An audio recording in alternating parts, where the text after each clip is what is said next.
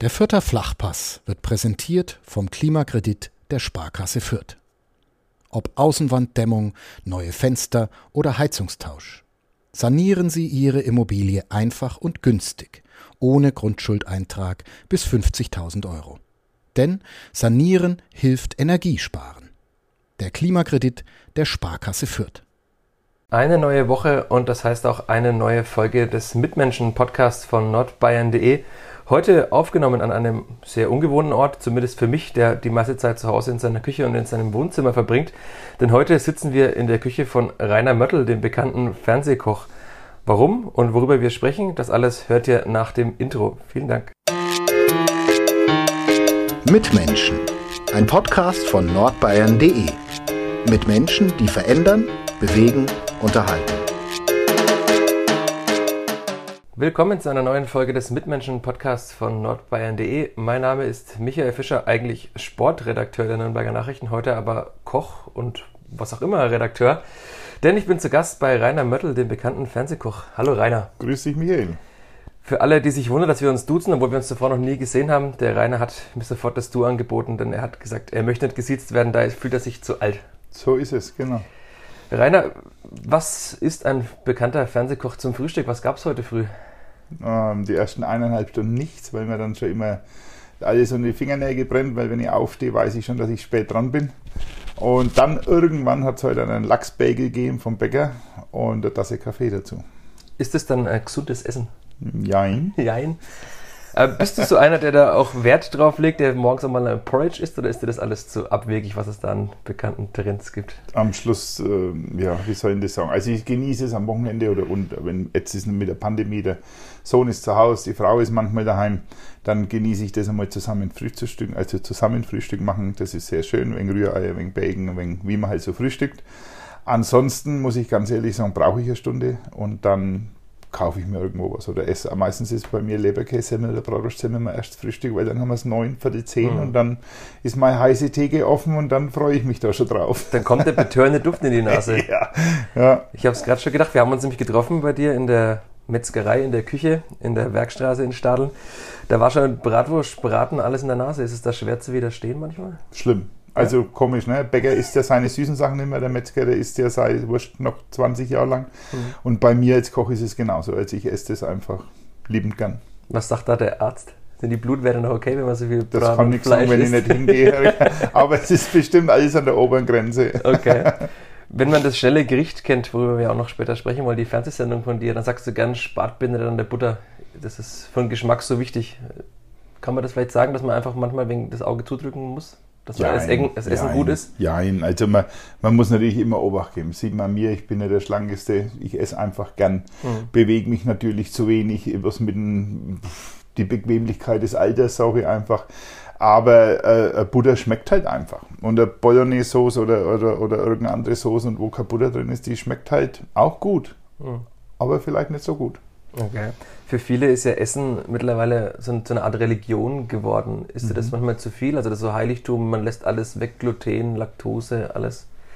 Ja gut, ich halte jetzt nichts vom Vegetarier, der eine vegetarische Bratwurst isst. Mhm. Weil dann muss er kein Vegetarier werden. Also meine persönliche Meinung. Mhm. Aber ansonsten ist gut, wenn, also ich denke, dass viele Krankheiten übers Essen gehen und dass unser Industrieessen eh verseucht ist. Also verseucht ist vielleicht ein extremer Ausdruck, mhm. Aber ist es oft nicht das drin, was, was, was man denkt, was drin ist. Ne? Wenn du mhm. das Joghurt anschaust oder, oder Erdbeerjoghurt, da ist keine Erdbeere drin, da ist fermentierte Birkenrinde drin und, und, und wir kümmern uns einfach. Wir wollen es aber auch nicht wissen. Das muss schmecken am Schluss und das ist manchmal schade, dass das so nebenbei geht. Auf der anderen Seite bin ich froh, dass sich die Leute mit dem Kochen mehr beschäftigen, mhm. ähm, weil es dadurch vielleicht doch ein bisschen mehr Einblick kriegen. Wie ist es für dich persönlich? Ähm, du hast mal gesagt, dir ist wichtig, ehrliches Essen zuzubereiten. Was heißt ehrlich? Heißt das einfach, wo man Liebe, mit Liebe kocht? Ich denke, dass die anderen auch mit Liebe kochen, bloß halt ohne Hilfsmittel. Ja. Ohne Fondor, also um Gottes Willen, dass man keine Firmen, aber ohne, ohne Geschmacksverstärker. Ohne, mhm. ich koche halt mit Salz, Pfeffer, Wacholder, Lorbeer. Natürlich nehme ich auch einen Senf oder natürlich nehme ich für mein, äh, äh für meine Schaschliksoße äh, Ketchup ja? Mhm. Aber ich tue halt dann Zwiebeln, dann Ingwer und, und also es wird halt alles noch schön gemacht, in Anführungsstrichen. Aber die grundsätzlich, die Grundsoßen, die sind ehrlich in dem Sinne, dass nichts drin ist, was nicht reingehört. Salz, Pfeffer, Wacholder, Lorbeer, in der Schweinebrotensauce Kümmel, mhm. äh, in die anderen Soßen Tomaten, Mark, Rotwein. Nicht irgendwas an noch mehr pushen. Das heißt, der Koch Rainer Mörtel sagt, niemand braucht Geschmacksverstärker zum Kochen. Du brauchst nicht. Ich mache seit 20 Jahren mache ich das so. Weil in jeder Kneipe, also Lokal, wo ich gehabt habe, kann jeder immer in die Küche kommen, auch jetzt. Der wird nie was finden, was nicht dahin gehört.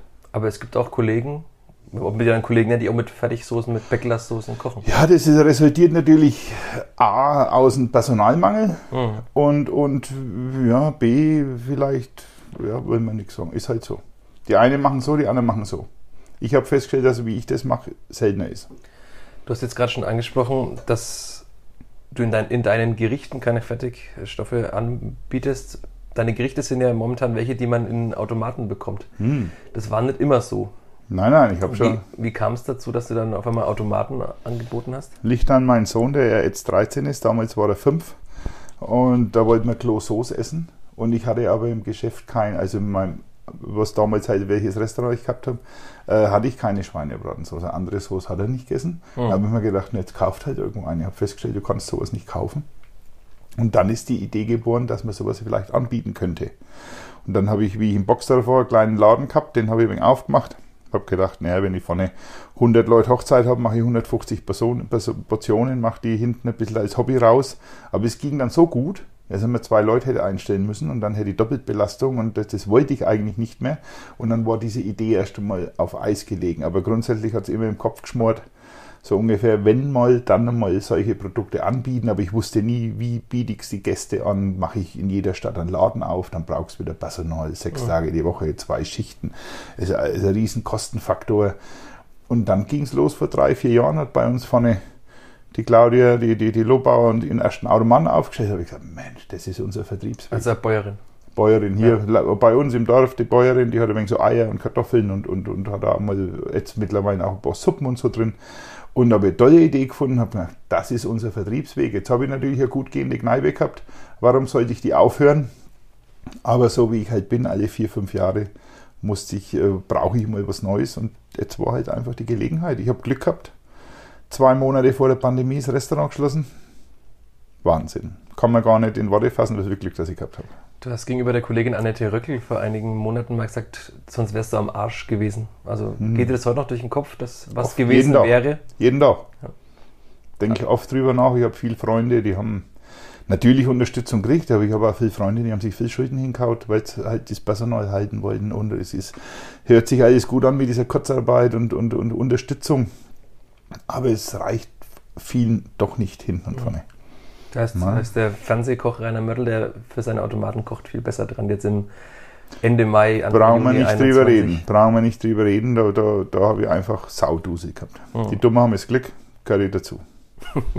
Aber man kann jetzt ja nicht einfach so sich zur Küche stellen, eine Soße kochen und die in einen Automaten einstellen. Da muss man wahrscheinlich einiges beachten, oder? War eine Riesenarbeit. Mich rufen auch viele Leute an, von Nordrhein-Westfalen bis Saarland, bis irgendwo in Bayern und auch in der Umgebung kommen die Leute und fragen, wie es geht, wie es gemacht wird, wie, weil natürlich viele jetzt suchen haben an dem Geschäftszweig, sag ich mal.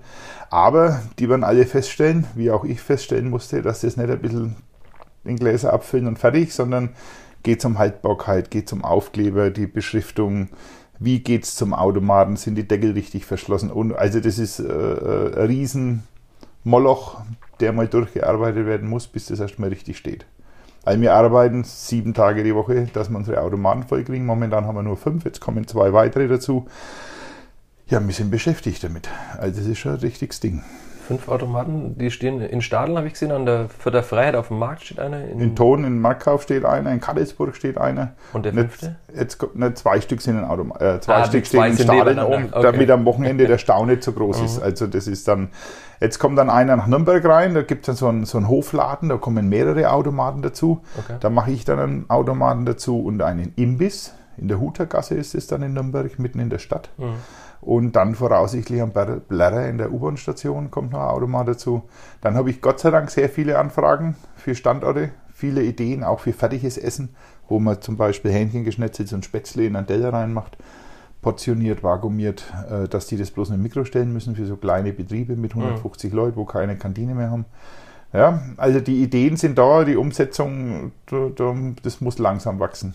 Aber wenn es jetzt schon wieder einen zweiten Imbiss gibt, dann ist er doch schon wieder leicht wie in einer Ja, Gastroküche, oder? das war nicht meine Idee, da bin ich ein wenig so, ah, wie nennt man das, reingezwungen? Worden, ja. Oder selbst, hast du dich selbst reingezogen? Ja, irgendwie habe ich da einen kleinen Fehler gemacht, aber ich freue mich auch immer drauf. Man hat halt auch noch einen Kundenkontakt, man kommt, also so mit den Automaten ist ja recht eine sterile Geschichte. Hm. Äh, man trifft die Leute am Automaten, das ist sehr schön, aber die, die, die Menge an Gästen, die fehlt schon ein bisschen. Also was man früher gehabt hat, ein wenig Nause, ein wenig plaudern, ich bin jetzt äh, Ja, Sehr kommunikativ, sagen wir es so. nett ausgedrückt. ne? Früher hätte man gesagt, alte Waffen. Aber ist halt so. Das fehlt. Ich erinnere mich dran, vor einigen Monaten, vielleicht schon vor einem Jahr, habe ich mir auch mal was bei dir gekauft. da kannten wir uns noch nicht und dann hast du mir auch ein Mods-Gespräch aufgezogen. Meine Freundin war am Telefon, noch im Kopfhörer drin. Die hat sich gedacht, wo bist denn du gerade? Ja, beim Madel. Ich bin bei Rainer Mörtel, den kennst du aus dem Fernsehen. Warst du schon immer so ein gesprächiger Mensch oder kommt es mit der Zeit, wenn man mit vielen Menschen Nee, ich glaube, ich war schon immer so. Ja. Meine Mutter hat mal gesagt, wenn man, äh, hätte man das gewusst, dass man der große Goschen so viel nützt. Du bist äh, in Fach aufgewachsen, Ja. wie ich auch. Das habe ich zufällig gefunden. Mhm. Wunderbar. 1968, wie war das da in den 70ern? Gab es da den kleinen Rainer, der immer schon Koch werden wollte oder wolltest du Angeblich. Feuerwehrmann werden? Nein, nein, angeblich hat meine Mutter gesagt, dass ich mit sechs schon gesagt habe, ich will Koch werden. Kann ich mir fast nicht vorstellen, aber man ist halt so reingewachsen. Im Dorf hat sie die Kneipe gegeben. Da hat man dann einmal mit 12, 13 seine ersten paar Mark ein wenig verdient mit irgendwas tun halt. Und so ist man reingewachsen. Und dann habe ich erst Metzger lernen müssen, weil ich zu, zu ich bin mit fünf in die Schule gekommen. Realschule, Gymnasium, wieder zurück in die Hauptschule, Quali nicht geschafft und dann doch mal was lernen, so ungefähr. Und dann habe ich halt Metzger erst lernen müssen, weil ich halt zu jung war für einen Mhm. Koch und habe dann auch gleich die Kochlehre gemacht. Ja gut, man wächst halt so neu. Und am Schluss war es kein Fehler. Ich bin ja dann auch viel im Ausland unterwegs Mhm. gewesen, auf Kreuzfahrtschiffen, was sehr, sehr schön war, was, was ich auch als ähm, nötig empfinde für, für Köche. Die haben natürlich die Top-Chance, Hm. auf der Welt zu kochen. Und man muss nicht immer aufs Kreuzfahrtschiff, aber einfach in andere Länder. Man kriegt ein wenig eine andere Weltanschauung. Man, man, man, man ist selber mal der Flüchtling, man ist selber mal der Ausländer. Ähm, das tut ganz gut, solche Erfahrungen für zu Hause. Das war jetzt das Leben von Rainer Mörtel im Schnelldurchlauf. Wir haben doch Zack. ein bisschen Zeit. Schau hier drauf, wir nehmen gerade mal elf Minuten auf und Rainer Mörtel hat schon sein ganzes Leben erzählt. Na, nicht einmal, da war ich erst 25. Ja, bis da jetzt erst 28. Dankeschön. Aber nochmal zurückzugehen, was war so das erste Essen, was du gekocht hast? Mal ein Rührei für die Familie oder? Kann er, da nicht, kann er da nicht sagen. Also ich glaube zu wissen, dass ich zu Hause nichts machen habe müssen. Okay. Also ich bin recht, wie nennt man so, zufrieden durch die Welt marschiert, so als Also Jugendlicher. die Mama hat gekocht. Mama hat gekocht, der Vater hat gekocht, wenn, wenn Feiertag war, so ungefähr. Die Mutter hat so unter der Woche gekocht, hat alles gepasst. Ich war der Kleinste zu Hause von drei Geschwistern, somit bin ich immer ein wenig mitgelaufen Mhm. halt. Im positiven Sinn. Lernt man da als Metzger vielleicht auch schon den Wert von Lebensmitteln gut kennen, weil man mal ein Tier selber schlachten muss? Oder hast du gar nicht Ja. selbst geschlachtet, sondern nur Doch, verarbeitet? ich, ich, ich musste, ich habe Gott sei Dank einen Betrieb gehabt, was heißt Gott sei Dank? Ich hatte einen Lehrbetrieb, da mussten wir nicht schlachten. Ich musste extra zu einer anderen Metzgerei, dass ich schlachten lerne. Ach, der erste Schlachthofbesuch, da haben sie mir dann die, die Lohnschlechter pumpendes äh, Rinderherz vor die Füße geschmissen. Da bin ich dann nach Hause, war ich durch. Beim zweiten Mal Schlachthof haben sie mir einen vollen Darm übers Kreuz gezogen, weil das halt damals der Metzgerspaß war, so Mhm. ungefähr. Dann bin ich auch wieder nach Hause. Beim dritten Mal haben sie mir dann ein schliff, frisch geschliffenes Messer gegeben zum Schweine anstechen. Das frisch geschliffene Messer erzeugt, äh, dass sich die Arterie zuzieht.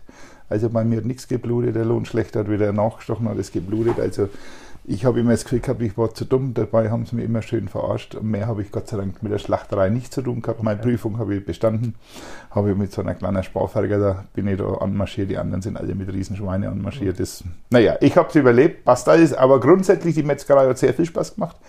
Das ganze Wursten, das ganze, wie man Tier zerlegt, welche Teile für was. Also das war für meine Kochausbildung schon super. Also es ist äh, Top-Lösung. Ich bin ja als, als Kochlehrling in, in meinem Lehrbetrieb und habe die Gesellen erzählt, wie man was macht vom Fleisch her, weil Mhm. ich es halt einfach gelernt habe. Also es ist schon sehr gut von Vorteil. Es gibt jetzt ja auch wieder den Trend, ähm, es gibt den Lucky Maurer, kennst du ja wahrscheinlich auch, den Fernsehkoch Nose to Tail, dass man ein Tier ganz verwertet. Ist das auch was für dich oder sagst du? Das ist eine gute Idee. ja? Finde ich viel zu schade, also viel zu, wir sind viel zu verwöhnt. Wir machen immer nur Ländchen, wir machen immer nur Oberschale für Schnitzel. Wir wissen gar nicht, was man mit der Schulter, mit den Füßler, mit dem Kopf. Also ich finde es sehr gute Idee. Ochsenschwanz, ein geschmorter Ochsenschwanz, es gibt nichts Besseres, da lasse ich jetzt Rinderfilet dafür liegen. Butterweich, schmeckt sensationell. Muss man wissen, wie man es zubereitet wahrscheinlich. Schmoren halt, man muss sich die Zeit nehmen. Wie Beef Spare Ribs bei die Amis, die lassen das auch drei Stunden im Smoker. Na, also das ist, man muss sich einfach die Zeit nehmen. Muss man dafür Werbung machen? Weil viele sagen wahrscheinlich, aber Rinderfilet, das sehe ich nicht. Wenn ich es kaufe, dann ist es halt ein rotes Fleisch, das sehe ich nicht, dass das mal ein Tier war. Ne? Bei einem Rüssel oder bei einem Hirn, da sieht man schon, dass es mal Logisch. von einem Tier kam. Ne? Ist kostet halt so. Überwindung. Hm, ich glaube, dass wir oft die Realität verschleiern. Grundsätzlich ist jedes Stück Fleisch irgendein Tier gewesen, wo lebt. Ja, aber, das, aber wenn das schön verpackt ist und die, und die schöne Lichter und Farbe und dann macht man sich keinen Kopf. Und wenn man dann mhm. 500 Gramm im Kühlschrank vergammeln lässt, dann sagt man sich, dann kaufe ich ein neues. Das ist schade. Kostet bloß 2,99. So ungefähr. Zweifel. Genau. Ist Fleisch zu billig? Das ist aber immer eine Diskussion. Mm, Definitionssache. Wenn man aufgrund von Leben des Tier und, und, und unseren Konsum, dann ist es zu billig. Ich natürlich als Gastronom und Geschäftsmann sage, das ist schon in Ordnung. Ich muss ja auch Geld verdienen. Mhm. Und wo geht der Weg hin? wie viel ist der Kunde bereit auszugeben? Da ist, ist so ein wenig so eine Spaltung. Jetzt springen wir mal ein bisschen. Du bist, hast ja gesagt, du bist auf das Kreuzfahrtschiff. War das nach der ersten Kochausbildung oder dann hast du schon mal ein bisschen mehr gemacht? Ich habe äh, Koch fertig gelernt, dann bin ich in Hotel Riesengebirge war das damals, war ein sehr gutes Hotel, haben wir die ganzen Vorbereitungen für die deutsche Nationalmannschaft gemacht, also für die deutsche Köche-Nationalmannschaft gemacht, mhm. waren ja fünf fränkische Köche in der Nationalmannschaft von zehn Köchen in Deutschland, also es war ganz interessant damals. Waren das Vorbilder für dich? Oh, Vorbilder, natürlich war es cool, mit denen zu tun und zu machen. So richtig Vorbild kann er das nicht. Ich habe nicht, nee, nee. Wer nicht, war da alles dabei? der Weidenhöher von der Kupferpfanne zum Beispiel, der, der, der Böse von, von, na, von Kraftshof drüben, ähm, der Baumann von der, von der Schwabacher Straße, also schon mhm. drei Stück in der nahen Umgebung. Dann hast du den Rotter noch draußen gehabt. Also das waren damals alles die, die, die alten Götter. Mhm. Ne? Die haben das halt. Aber du hast sie nicht vergöttert, die Götter. Nein, ich habe es nicht vergöttert, aber ich habe es schon cool gefunden, mit denen und für die zu arbeiten. Mhm. Und dann sind die ja irgendwo hingeflogen und haben da die Deutschland vertreten als Kochmannschaft. War cool. Wir haben im, im Riesengebirge draußen schön vorbereitet, waren die Kapazitäten vorhanden mit, mit, mit Apothekerschränke als Kühlschränke. Also da hat damals der Eigentümer echt Geld reingesteckt und war sehr schön, war edel. War tolle Erfahrung. Da war dann ein Koch und der hat mir erzählt, dass er am Gattersee gearbeitet hat und dieses Jahr hat er keine Lust mehr. Und dann habe ich gesagt, Mensch, das wäre vielleicht was für mich. Da bin ich dann gerade so 19 geworden, 18, 18 bin ich geworden. Und habe mein erstes Auto und auf ging es an Gattersee und dann habe ich da unten gearbeitet, ein halbes Jahr. Also eine Sommersaison war sehr, sehr schön. Deutsches, äh, deutsch geführtes Hotel am Gattersee. Hat man mehr Leute getroffen aus Franken wie haben manchmal. Also war Wahnsinn, was man da alles getroffen hat. War cool, war echt schön. Und vom Gattersee bin ich direkt, habe mich dann das Schiff angerufen. Wir hätten jetzt Zeit und jetzt Platz für dich. Und dann habe ich gesagt, tut mir leid, ich habe noch einen Vertrag hier bis Ende Oktober. Und dann haben die mir den Gott sei Dank aus Kulanz vier Wochen verkürzt. Und dann konnte ich Ende September schon nach Hause und dann musste ich in die Embassy nach München äh, Visa beantragen und, mhm. und dieses ganzen Moloch, äh, was da los ist, dass du in die Welt hinaus kannst. Und dann bin ich irgendwann Oktober, Mitte Oktober, also ich glaube, ich war 20 Tage zu Hause, habe alles erledigt und bin dann hier in Nürnberg in Flughafen in Flieger eingestiegen und bin nach Nagasaki geflogen mit drei Wörter Englisch im Koffer so ungefähr und, und am Buch von meinem Vater. Wahnsinn. Naja. Und wo ging es dann hin mit dem Schiff? Ähm, Nagasaki wurde das Schiff gebaut, da war das noch im Trockendock, das war nagelneu, das erste äh, sieben Sterne Plus Schiff auf der Welt sollte das werden und ist es auch geworden. Dann haben wir das eingeräumt. Ich, der 18-Jährige, äh, ja, habe mir halt da die, Küchenchef Österreicher, die Küchenmannschaft waren meistens Österreicher, ich der einzigste Deutsche, ein Holländer zu geben und ein Belgier. Der Rest waren Österreicher. Hat man sich also mit Deutsch verständigen können, Gott sei Dank. Bin dann nach sechs Wochen wieder heimgeflogen. In der Zeit ist das Schiff ins Wasser gekommen, ist nach ähm, Los Angeles gefahren. Und dann bin ich wieder eingestiegen nach 14 Tagen. Und dann sind die ersten Gäste an Bord gekommen. Ja, und dann ging es los. Und dann war es äh, reiner Kampf, muss man ehrlich sagen. Das sind 12, 14 Stunden, sieben Tage die Woche, sechs Monate lang. Kann man sich so nicht vorstellen. Also, wenn ich das so runter erzähle, dann hört man das, okay, ist auch ne, so, kein ja. Problem. Aber 12 bis 14 Stunden, sieben Tage, sechs Monate, ohne Pause, ohne Ding. Wenn du die geschnitten hast, ist das verbunden oder genäht worden. Eine Stunde später war es eine Arbeit, weil es für dich keinen Ersatz gegeben hat. Jeder hat seine Position gehabt. Also war knallhart. Denkt man da irgendwann ans Aufgeben, denkt sich, was habe ich da eigentlich Ich habe nach sechs Wochen geschworen, ich gehe nie mehr aufs Schiff. Ich habe die sechs Monate auch, äh, nach sechs Monaten, ich habe diese sechs Monate auch nur durchgehalten, weil ich daheim die Klappe zu groß gehabt habe. Weil ich gesagt habe, der Mörder geht aufs Schiff, Jungs, ne? Na, so ungefähr. War richtig harte Zeit. Doppelkabine Inside, also sprich ohne Fenster, hast kein Zeitgefühl. Der Wecker ist mit dem Strommodus nicht klargekommen, bin ich früh um vier Uhr aufgewacht. Ab in die Arbeit war noch keiner da. Denke mal, was ist denn los? Ah, zu früh wieder runter, zwei Stunden geschlafen, wieder in die Arbeit. Man kriegt nichts mit. Also die ersten sechs Wochen habe ich kein Tageslicht gesehen. Das kann man auch nur als junger Mensch wahrscheinlich wegstecken, oder? Ja, gut, das ist halt die Zeit gewesen. Das ist, na, ist wie es ist. Das war aber trotzdem ganz cool. Wenn der dein Partner, der wo mit dir in der, in der Kabine war, aufgestanden ist, hast du entweder im Bad sein müssen oder im Bett. Du hast nicht zu zweit laufen können. Also nur mal um die mhm. Vorstellung der Kabine. Es war ein Stockbett, ein ganz dünner, schmaler Gang, ein Klappschreibtisch war. Wenn der aufklappt war, hat eh keiner mehr laufen können. Und das Bad war zwei Drittel kleiner. Also das war Dusche mit, mit, mit Vorhang, wo du, mhm. wenn du dich gedreht hast, da hat der Vorhang an dir geklebt. Also das war kein Überrenner. Es war in Ordnung. Dafür war es auf dem besten Schiff der Welt. Das haben die schon immer oft noch eingerichtet. Und nach sechs Monaten habe ich es endlich geschafft, habe hab frei gehabt, habe mir gedacht, nie mehr gehe ich da drauf. Und dann bin ich heimgekommen, habe festgestellt, dieselben Leute in derselben Kneipe mit dieselben Geschichten zur selben Uhrzeit. Es hat sich daheim nichts geändert. Das war wie eine mhm. Zeitkapsel zu Hause. Und dann bin ich wieder zurück aufs Schiff. Die haben dann angerufen und gesagt, wie schaut's aus? Ich habe gesagt, ja, ich bin wieder fit. Musste jetzt ja zwei Monate Urlaub machen. Und dann bin ich wieder aufs Schiff. Und ab dem Tag hat es mir dann Spaß gemacht. Dann weil, man, weil man den Alltag kennt. Weil man hier einen Alltag kennengelernt hat oder dass der wieder vorhanden war, den wo man eigentlich nicht mehr wollte. Und man hat das andere mehr schätzen gelernt. Ich meine, das war schon toll. Du, du gehst in Los Angeles ins Bett und wachst in Sierra Nejo auf und, und am nächsten Tag wachst in Acapulco auf und am übernächsten Tag, wir haben zwar immer bloß Mittagspause gehabt, drei und vier Stunden, aber diese Touren sind ja zwei, drei Monate gegangen, also hast du alle zwölf Tage immer drei, vier Stunden am selben Ort gehabt. Und wenn du jetzt London anschaust, dann hast du halt einmal im Big Ben angeschaut, das nächste Mal hast du was anderes angeschaut und na, so hast du halt das zwei, drei Monate verteilt. Das haben wir in Mexico City so gemacht, äh, in, in, Acapulco so gemacht, das haben wir in Los Angeles so gemacht, in New York, in, also da kann ich dir die ganzen Städte der Welt, wo an der Küste Dinge aufzählen, da waren wir und das war cool. War echt die cool. ganze Welt gesehen mit Mitte 20 schon? Ja, für die damalige Zeit schon äh, äh, Hammer gewesen. Und gesehen ist natürlich eine Definitionssache. Mit Land und Leuten hast du nichts zu tun gehabt. Du hattest eine Kneipe, ich war 12, 16 Mal in Hawaii. Mhm. Hört sich cool an. Aber wir sind da erst nachmittags angekommen. Dann haben wir, haben wir uns geschickt. In Hawaii hat es das letzte Weißbier gegeben vor Asien. Hat, war wirklich so. Hat es immer das Lied gegeben, es gibt kein Bier auf Hawaii, hat nicht gestimmt. Hat es das Hofbräuhaus in Hawaii gegeben, in Honolulu. Und da sind wir abends mit 10, 15 Köchen mit der Stretch Limousine hingefahren, haben uns über den Crew Officer buchen lassen. Und dann hat man zweieinhalb Stunden Zeit. Und da war dann damals der Easy, der wo uh, Over the Rainbow gesungen mhm. hat. Der war da drin gesessen, dicker Hawaiianer hat Elvis gespielt, muss ich denn zum Städtele hinaus und versucht deutsche Lieder zu zelebrieren, hat besser gejodelt wie Österreicher und der, und der Deutsche zusammen. War cool. Dann haben wir Weißbier getrunken, so viel wie geht, und dann sind wir um halb zwölf wieder zurück aufs Schiff, weil um zwölf sind wir abgelicht. Bier ist ein gutes Stichwort. An dieser Stelle könnten wir unseren Werbespot doch ganz kurz von Pyrasa einspielen. Werbung. Regional, heimatverbunden und einzigartig. Das sind die Geschichten hier bei uns im Mitmenschen-Podcast und die Philosophie der Pyraser Brauerei. So unterschiedlich die Metropolregion Nürnberg mit ihren Mitmenschen ist, so vielfältig ist auch das Pyraser Sortiment. Von Bier über Limonaden und Säften bis hin zu Mayu, dem neuen Erfrischungsgetränk aus Guayusa-Tee. Die Pyraser Landbrauerei hat für jeden das richtige Getränk. Wie lange warst du dann auf dem Schiff? Mehrere Jahre? Fünf Jahre. Also fünf Jahre äh, mit immer mit sechs Wochen Pause, sechs bis acht Wochen. Meistens ist man früher eingestiegen.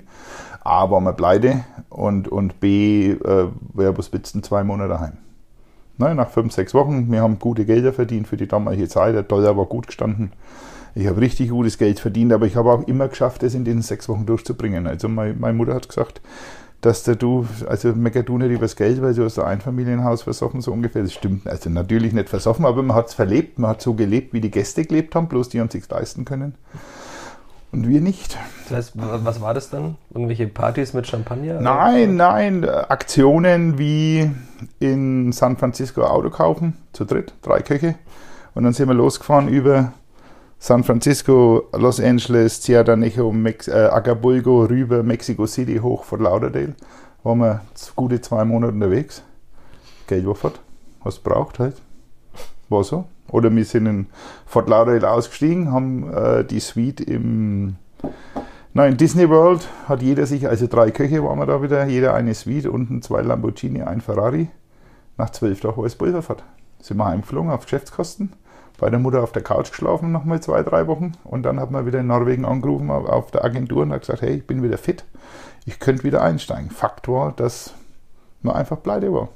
Das klingt jetzt aber nicht nach, als ob du es bereuen würdest. Nein, überhaupt nicht. Das war alles Sensation. Da, da kann ich dir Geschichten noch erzählen, die schon 20, 25 Jahre alt sind, aber die sind halt bis heute noch haften geblieben. Das waren Erlebnisse, die erlebt man so nicht.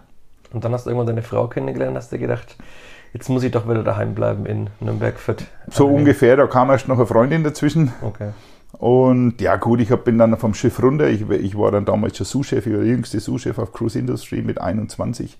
Habe 120 Leute gehabt als, als Sous-Chef.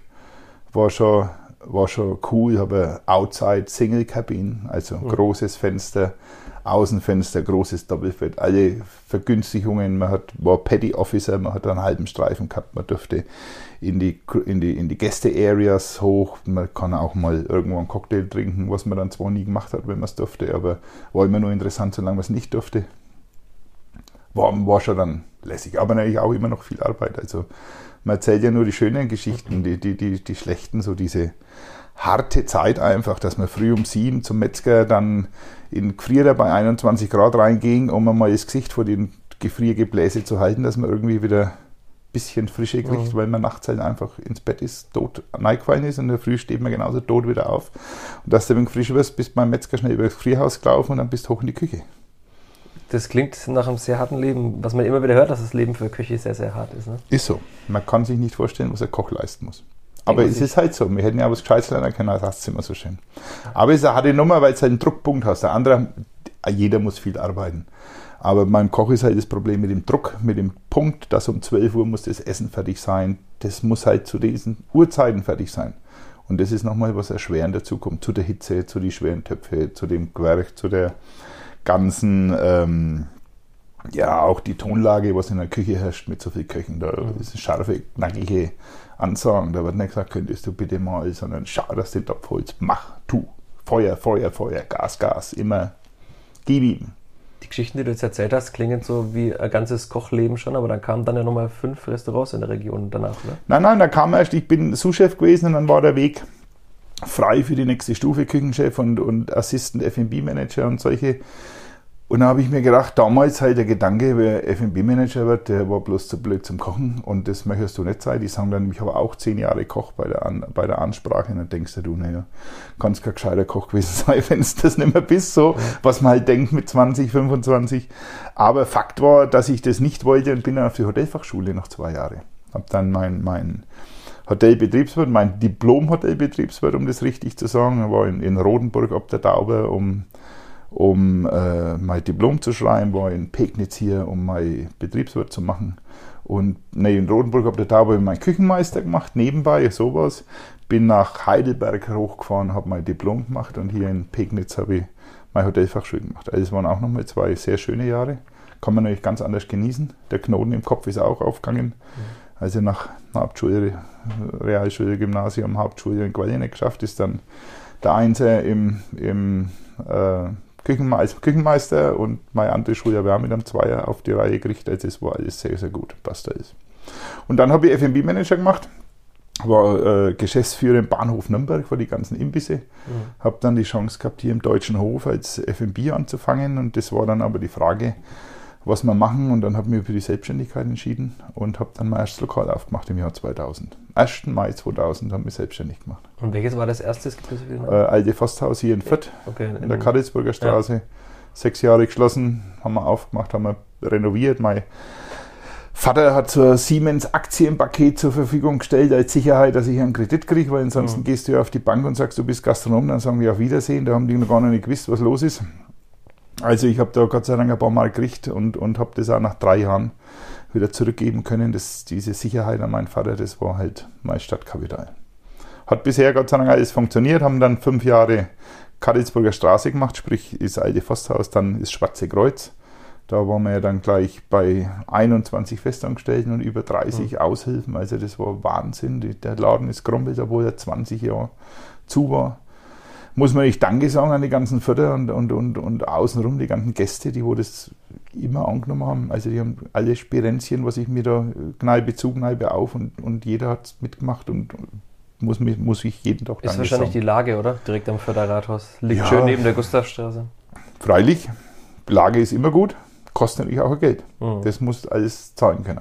Deswegen bist du nach Burg Fambach dann gegangen? Nee, nach Burg Fambach bin ich gegangen, weil mein Nachfolger, der hat bei mir geheiratet und hat gesagt, er möchte sich irgendwann mal die nächsten Jahre selbstständig machen. Habe ich gesagt, hey, wenn dir das gefällt, ähm, mach mal ein Angebot. Hat er dann gemacht, ein paar Jahre später.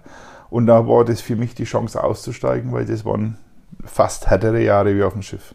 Okay. Auch sieben Tage von früh bis Nacht. Und wenn der, wenn der Gast um 23 Uhr hätte anreisen sollen mit dem Flieger und ruft dann an, dass er erst um 3 Uhr nachts kommt mit dem Flieger, dann war ich drin gesessen bis 3 Uhr und habe gewartet, bis der Gast kommt. Und wenn die Putzfrau in der Früh um 6 nicht angerufen hat, damit ich weiß, dass die da ist und der Frühstücksdienst, dann bin ich um 5 nach 6 mit Herzrasen aufgewacht und habe mir gedacht, uhu, da ist Personalmangel und bin schon losgestürmt.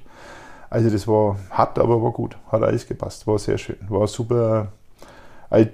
Das Schwarze Kreuz wieder hochzukriegen, war, war eine Sensation. Super. Das klingt jetzt alles nach einem Leben mit Vollstrom. Immer. Kommst du irgendwann auch mal runter? Muss man nicht. Muss man nicht. Nur da langweilig. Also ich denke immer mal wieder, Mensch, wieder so viel Arbeit, wieder so, aber es hat schon gepasst. Ich habe mich dann nach dem Schwarzen Kreuz gefreut auf ein kleineres Lokal mit, mit mehr Ruhe. Das war dann aber auch nicht mehr Ruhe, weil wenn du weniger Personal hast, musst du da wieder mehr arbeiten. Ähm, habe dann fünf oder sechs Leute Personal in der Krone gehabt in Burg Hambach. Wobei mir richtig Freizeit losging, war dann in Boxdorf im, im Rheiners, mhm. weil ich da halt ja nur Veranstaltungen gemacht habe. Wir haben nur Mittwochs à la carte gehabt, die anderen Tage nur Veranstaltungen. Und das war das erste Mal, wo ich mit Freizeit in Berührung kam. Sprich, Silvester zu Hause. Der war dann so langweilig, dass ich gesagt habe, wenn nächstes Jahr das wieder so langweilig ist, machen wir das Lokal wieder auf. wir haben natürlich probiert, das Lokal aufzumachen an Silvester, aber da ging es halt, Schwarze Kreuz war der Überrenner, da ist jemand, mhm. jeder heimgelaufen oder man ist irgendwie nach Hause gekommen. Boxdorf war es natürlich nicht mehr so mit den mit die Anbindungen, da war das schon schwieriger.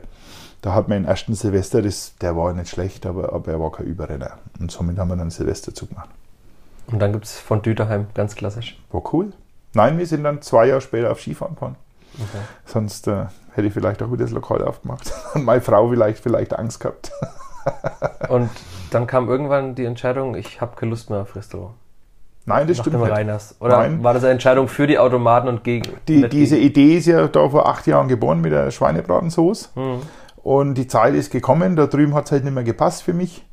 Und wir haben uns getrennt und dann ähm, war diese Idee mit den Automaten vorhanden. Und dann habe ich das mehr verfolgt wie ein neues Lokal. Also ich habe viele Angebote gekriegt für neue Lokale. Deutsch sprechende, äh, äh, also ein falscher Satz. Deutsche Gastronomen sind sehr mhm. rar gesät, sage ich mal. Und Kneipen gibt es viel oder Restaurants. Also da kommen dann viele Leute auf dich zu und sagen, Mensch, das hätte ich, das hätte ich, das hätte ich. Tolle Lokale, schöne Lokale. Aber das war vom Gedankengut hat es halt nicht reingepasst. Und das mit den Automaten ist was komplett Neues. Das hat mir richtig heiß gemacht, da war ich kribbelig und, und dann habe ich das verfolgt. Und dann ist ein paar Meter entfernt von deinem Wohnhaus äh, eine Metzgerei leer geworden. Genau, der, der ist, war schon über ein Jahr leer gestanden. Hat auch einige Überzeugung gekostet, weil nämlich der Bäcker neben dran sagt, hier, der Metzger bringt mehr Kunden und die, die, die angesiedelte Kaufmarkt oder der, der wo halt da oben die Sachen verkauft, äh, der hat auch gesagt, der Metzger bringt mehr Kunden, die haben, die haben sich das halt nicht vorstellen können. Und am Schluss ging es so gut, dass jeder gesagt hat, Mensch, die Umsätze sind rechts und links gestiegen, weil da doch so viele Kunden kommen, das hätte man nicht gedacht und seitdem ist auch alles Ruhe und all jeder ist zufrieden. Das ist ja auch gut, ne? man geht an die Kasse, zahlt mit seinem Einkaufswagen und nimmt sich noch äh, Schnitzel oder Bratwurst mit. Das ist an der heißen Theke. Die genau. hat man natürlich nur gemacht, weil der Metzger schon immer die heiße Theke hatte. Und dann habe ich gesagt, na, warum nicht, wir sind eh da. Hm. Am Schluss ist es doch viel Arbeit. Man muss, ne, ich habe extra jemand eingestellt dafür. Aber es funktioniert, passt alles. Und wir machen halt an Imbiss machen wir wirklich nur fünf verschiedene Sachen. Und äh, ansonsten Bratwurst, Leberkäse, Pizza Leberkäse, Schnitzeler, ja, Ne? Eine Fleischküchli selber gemacht, die gehen recht gut. Passt. So was Vegetarisches? Ich habe nichts gesehen auf der Karte. Nee. Gibt's nicht. Brötchen mit Senf, wenn du Lust hast. das muss man dann ja, Bäcker soll, kaufen nebenan. Was sollen bei der heißen Theke vegetarisch machen? Das musst du im Automaten kaufen. Da haben wir zurzeit vegetarisches Chili con Carne drin oder Chili sin Carne. Kichererbsen haben wir dafür rein anstatt Hackfleisch. Das schmeckt sehr, sehr gut. Und jetzt, wenn dann die Spargelzeit vorbei ist, Spargelsalat haben wir drin. Äh, wenn die Spargelzeit vorbei ist, geht die Pfifferlingszeit los, dann machen wir Pfifferling in Rahm. Also da im Automaten sind immer zwei, drei vegetarische Sachen drin. Und das Hauptgeschäft ist auch der Automat, nicht der Imbiss. Der Imbiss ist eine Art angenehmes Hobby. Wir haben vorhin schon äh, kurz über das schnelle Gericht gesprochen. War das für dich immer Ziel, ins Fernsehen zu kommen nee, oder dachtest du dir auf keinen Fall? Bin ich dazu gekommen wie die Jungfrau zum Kind mein Freund Eddie Assmann, von jetzt, wo beim Bammes-Stream ist, im Buch, mhm. der hat jemanden beim Frankenfernsehen kennt und der Frankenfernseh-Typ hat jemanden gesucht, der im Fernsehen kocht. Und dann haben sie den Eddie angesprochen und haben gesagt, hey Eddie, wie schaut's aus, der soll es machen. Hat er gesagt, lass mich mit, in Ruhe mit so einem Scheiß, frag ihn mal, der macht sowas. so ungefähr waren die Worte. Ne? Mhm. Und dann haben die angerufen und gesagt, sie suchen einen fränkischen Koch mit Charakter. Habe ich gesagt, ja, komm vorbei. So sind wir dazugekommen. Und dann haben wir ja drei Stunden Drehs gemacht für fünf Minuten Sendezeit am Anfang. Da habe ich dann eben so geschmorten Ochsenschwanz, mhm. der dann drei Stunden schmoren musste mit fünf Leuten Team und drei Kameras und jeder stand um den Ofen und wartete, bis der Ochsenschwanz weich wird, also nichts vorbereitet im Vorfeld und so. Also war, naja, und jetzt machen wir ja nur noch kurze Gerichte, wo wirklich realistisch sind, wo nicht hier zwei Stunden Garzeiten mhm. dazwischen sind.